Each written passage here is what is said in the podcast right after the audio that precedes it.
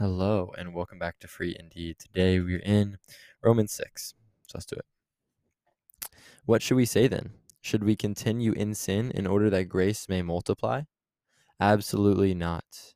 How can we who are dead who died to sin still live it in it? Or are you unaware that all of us who were baptized into Christ Jesus were baptized into his death?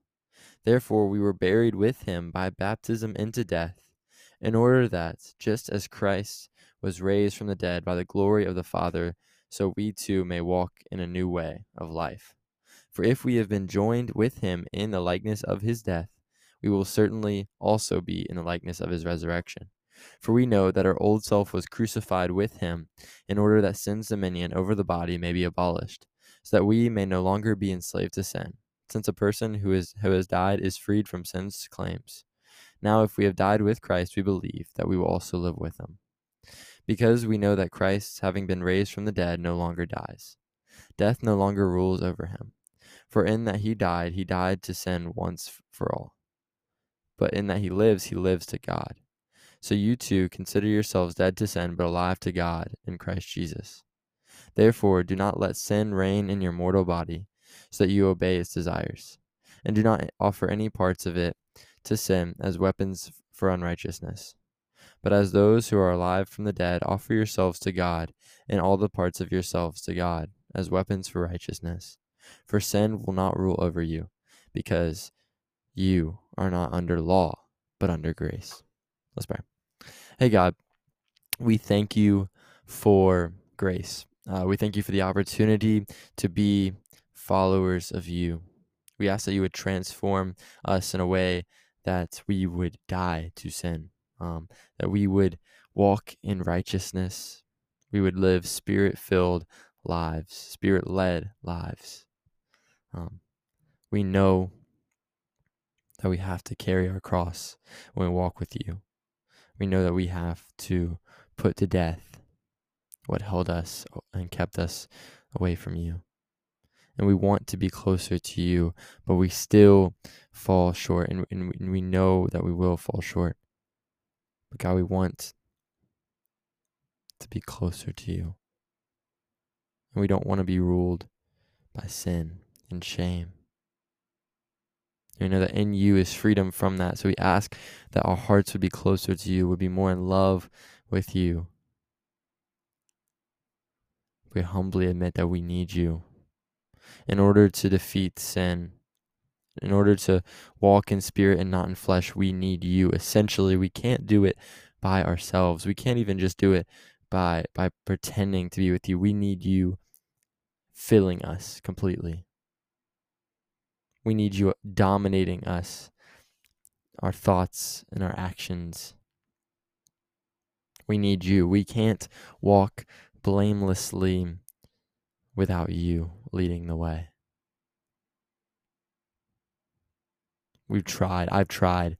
I've tried so hard, God, to do it on my own. I fail over and over and over again. I need you in order to walk in righteousness. More than just needing you as like a part of me, I need you completely. Like to take me out of it. because I fail. and I hold you back.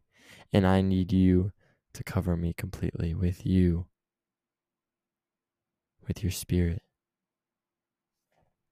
so that I can walk in ways that please you, so I can walk in ways that magnify you. Hmm. So, God, I ask that you would give me obedience to die to myself to carry my cross, to let go of what's holding me back from closeness and unity with you, from shalom in you. And ask for your spirit to fall on me, to cover me, to lead me in paths of righteousness, to life, which is found in you and you alone. In Jesus' name I pray. Amen. Mm.